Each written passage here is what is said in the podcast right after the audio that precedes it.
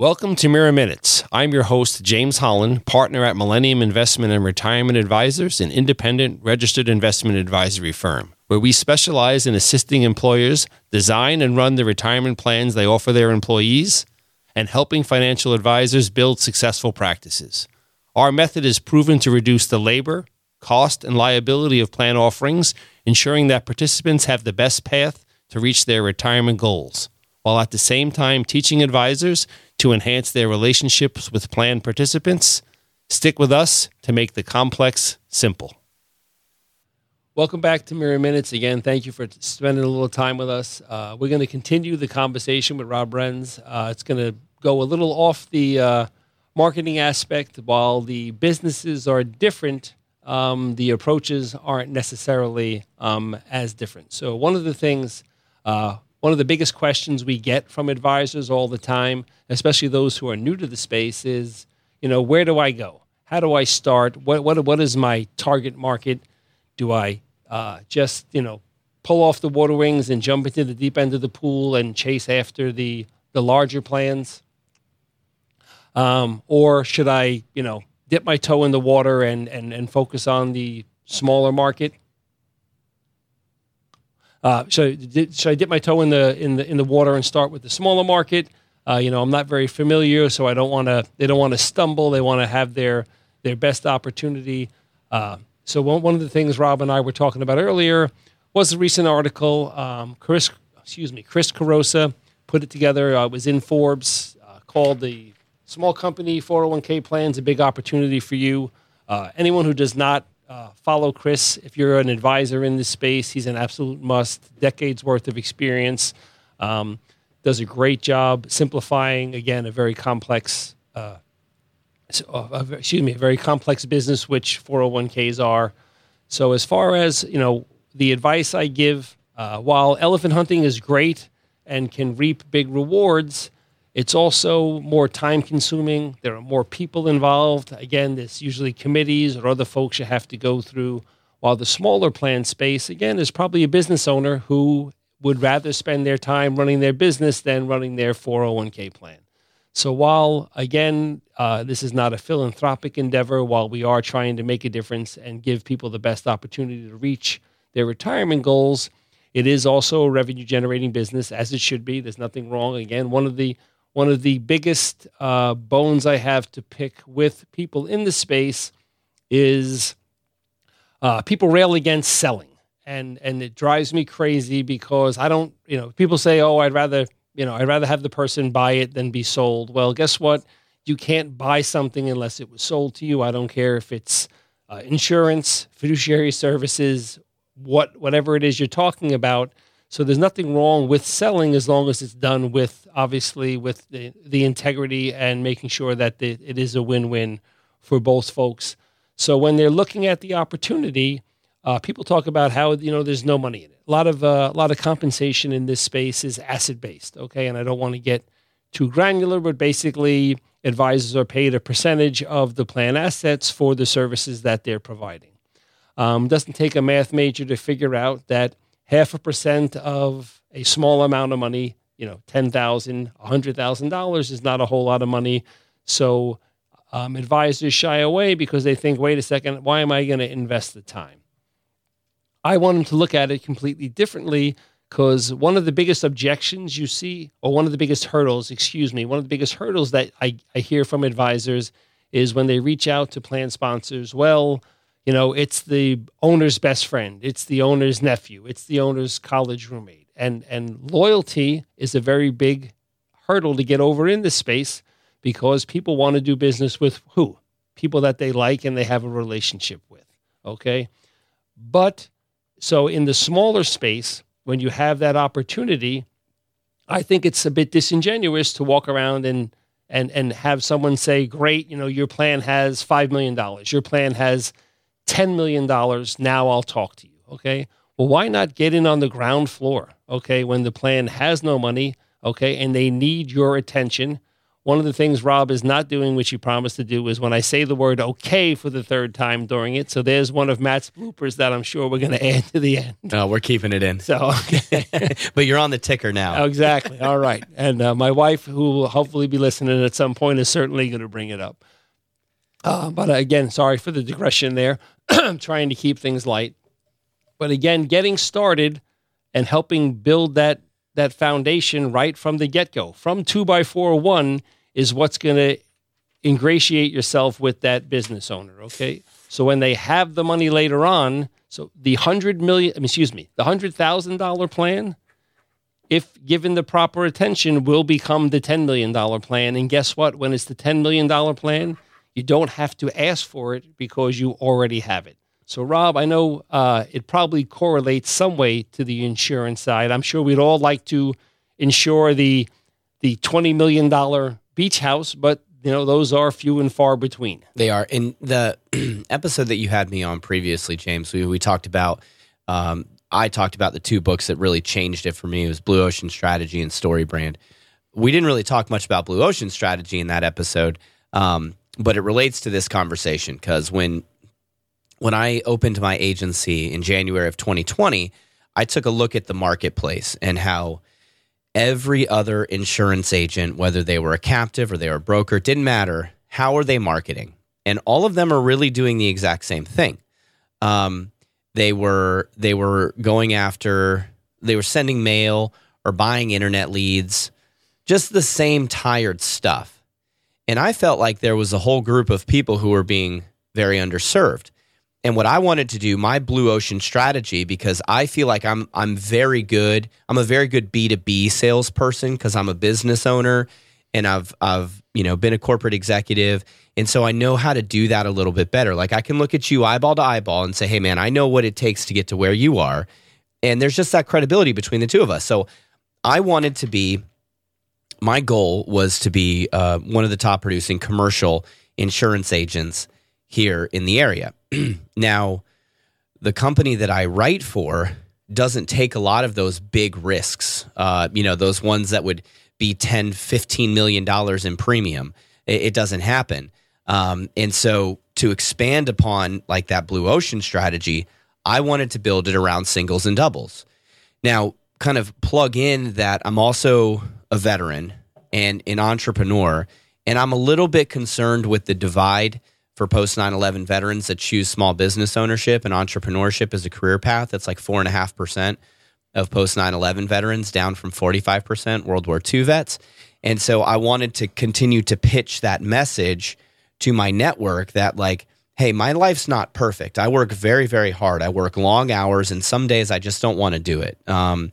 But on the whole, my XY graph is going up.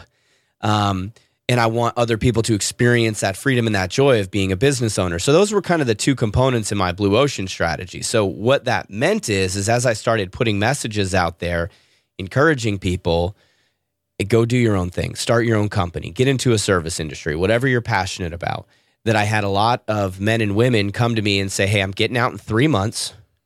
I really like doing HVAC repairs. Can you provide me with an insurance proposal? I absolutely can.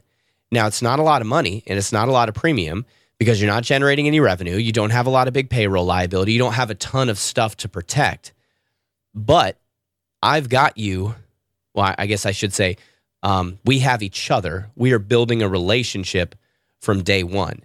So, this company could very well be the next 50 statewide HVAC company.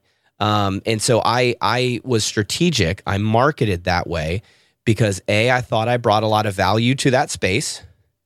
And B, nobody else really wanted to touch it, to your point, because, well, it's not going to, you're not going to make, $1 million doing that. You will over time, maybe, if you keep sticking to the strategy, because you'll walk into some elephants on accident, or your reputation will get you to a point where people are like, okay, he does a good job. But yeah, but and also, the difference being is that everyone talks about the relationship aspect.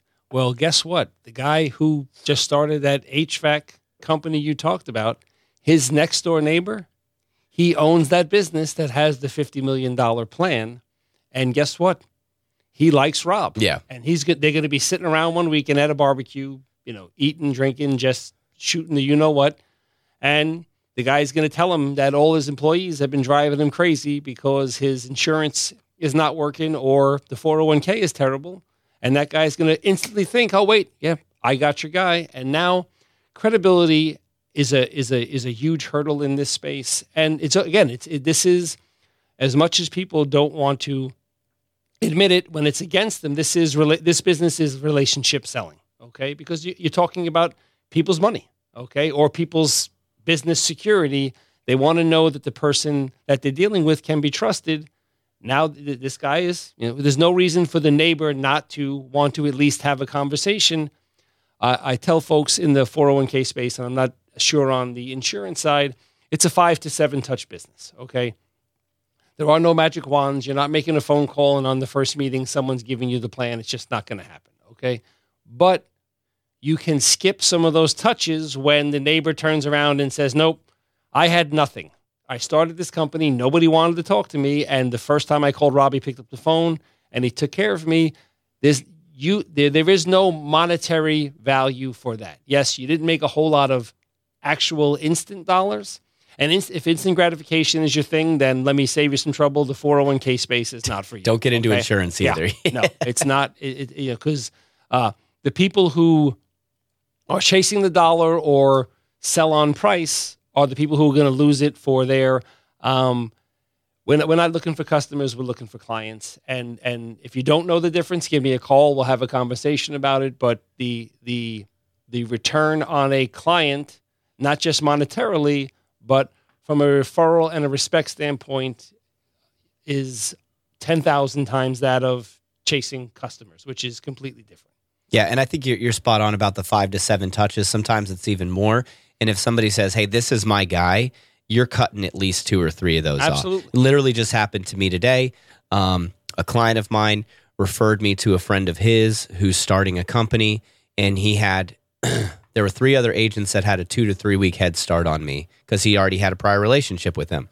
I got him the proposals the same day, and I asked him out to the house to look at doing some work for me because I needed it. It's not a gimmick or anything like that, just to get him there. And I'm going to do business with him. And he told me today on the 3rd touch, yeah, let's go ahead and get it all done. I might have been a little bit more expensive. I don't know. He didn't tell me. But having that person being referred by somebody is going to cut down the number of touches. And then the other thing you said that I think is interesting, my very first job out of the Marine Corps, I sold funeral insurance. Not a lot of people know anybody that sells funeral insurance, but we'd also sell cemetery plots, like prearranged cemetery plots. Well, there were these 2 ladies in the market that I worked in, and they were whale hunters. You know, my first day at training, they're like, Rob, you be like them. They make, you know, $500,000 a year, and they only sell 2 things. They go after 2 big clients every year. And so I watched them. They worked really hard to get that, but they also passed on probably 50 opportunities just to get in front of the one person who could write a real big check for them. So to me, I'm like, man, I'm already putting out the effort. I'm already doing the work. I'm already talking to people. Why wouldn't I convert those smaller opportunities while I work towards the bigger ones too as well? It just seems totally counterintuitive to me. And especially, so on the 401k side, one of the things I try to share with the advisors is, yeah, a $50 million plan is great, okay? Well, absolutely, if you have the wherewithal and you think you have the message, go after it. But keep in mind, what would you rather have? Would you rather have one $50 million plan or 10 $5 million plans or, you know, 20 $2.5 million plans? If the $50 million plan leaves, how many clients do you have? None. If one of your 20 $2.5 million plans leave, you have 19 other plans to work with. So again, I understand time is limited and you have to focus where you need to, but the small plan space, if you're going to build a practice, and that's what we talk about. If you're going to sell an occasional 401k plan, then again, you probably can stop listening, okay? But if you're going to build a 401k practice, a portion of it needs to be in the smaller space because, A, that's where the vast majority of plans are. Again, I don't know the exact statistic, but I'm willing to bet 80% of all the plans out there fall between $1 and $10 million. So while their bigger opportunities are out there, the greater number of opportunities is going to be in that smaller market. It is a very sticky business, okay? We talk about this with advisors all the time. The relationship aspect of it is a double-edged sword. It's the hardest objection to overcome. But as soon as you win that and get to keep the relationship, that's where the plan grows. So maybe it's bringing in a younger advisor to focus on that smaller so they can then get more comfortable. And again, I think you brought up a point in our last conversation, the younger aspect in terms of, you know, when you're dealing with money, you're going to go talk to a CFO who runs a $100 million 401k plan and you're in your mid-20s, regardless of what you bring to the table, rest assured in the back of their head, they're thinking, man, I spent a long time to get here. Son, you're gonna, or young lady, you're going to have to work to earn that money because I've been doing this for 30 years. If you partner, again, I'm sure I'm going to get myself in a little bit of trouble. What else is new? But if you partner with an older person there and have that combination, it makes it much more effective. And by the way, when that other person is ready to leave, they're going to turn it over to the younger person who has now developed the skills to be the director of finance, the director of human resources, the CFO. Who are they going to turn to? The person they've had the relationship with that whole entire time while they were helping them get there. And therefore, again, I don't think there's a price you can put on that type of relationship development. It took me a little bit longer than I'm pleased to admit to learn that lesson, that you know, because I would always ask myself, like, when am I going to get there? I'm working harder than my peers. I'm doing things, you know, different than everybody else, and I'm innovating and all this stuff. And I was kind of just feeding my own ego and all that. There is so much to be gained from what I like to call opportunity revenue or experience revenue. All those singles and doubles or walks, whatever it takes to get on base, they add up in that experience revenue and opportunity revenue. So that way, when you are, you know, maybe the young 30-something who gets in front of the CFO with the $100 million plan, now you've got 8 or 10 years of experience doing the small stuff, and rest assured, you're going to screw up on those small things. I did it. Everybody does it. That's a part of the experience revenue that you're building. But it teaches you what not to do when you get in front of those people. You're going to be like, oh, I remembered I did that. That was a horrible onboarding experience for that client. I lost that client. The risk wasn't as big, but now that I'm in front of the whale, now I know exactly what not to do. Yep. So if I could go back, you know, 10 years ago and say, Rob, just chill, okay? Like all these little things that you look at as, you know, you're excited about them, but they're not as significant as where you feel like you should be. Just know that in 12 years and 13 years, you're going to thank yourself, you know, for doing it this way. Yeah. Long-term greedy. Long-term greedy is the phrase I try to share with the advisors, because again, like you made it, if your first call is to that $50 million plan and you screw up, you're probably not going to get a second call. So work out the kinks, not that we're saying use the smaller plans as guinea pigs to develop the business, but the small business owner is much more apt to give you a little leeway when there's a problem, as opposed to the person who has 10 other people putting pressure on them to make sure that it's great. Yep, absolutely, man. Thank you again for letting me steal your podcast a little bit. There is no podcast without Rob and his team, so don't let him kid you. Love it, man. Where can people get in touch with you? Again, thanks. That wrap up this episode of MIRA Minutes. You can reach us at, again, the website is fix401k.com or jameshh@MIRA Center. Thank you for the time. That'll do it for this episode of MIRA Minutes. Again, I'm your host, James Holland. Thank you for investing a little time with us. If you'd like to check out our website, it's fix401k.com. If you enjoyed the content, please reach out and make a comment on whatever you view the podcast on. If you like what you heard today, please leave us a 5-star review on the podcast platform of your choice.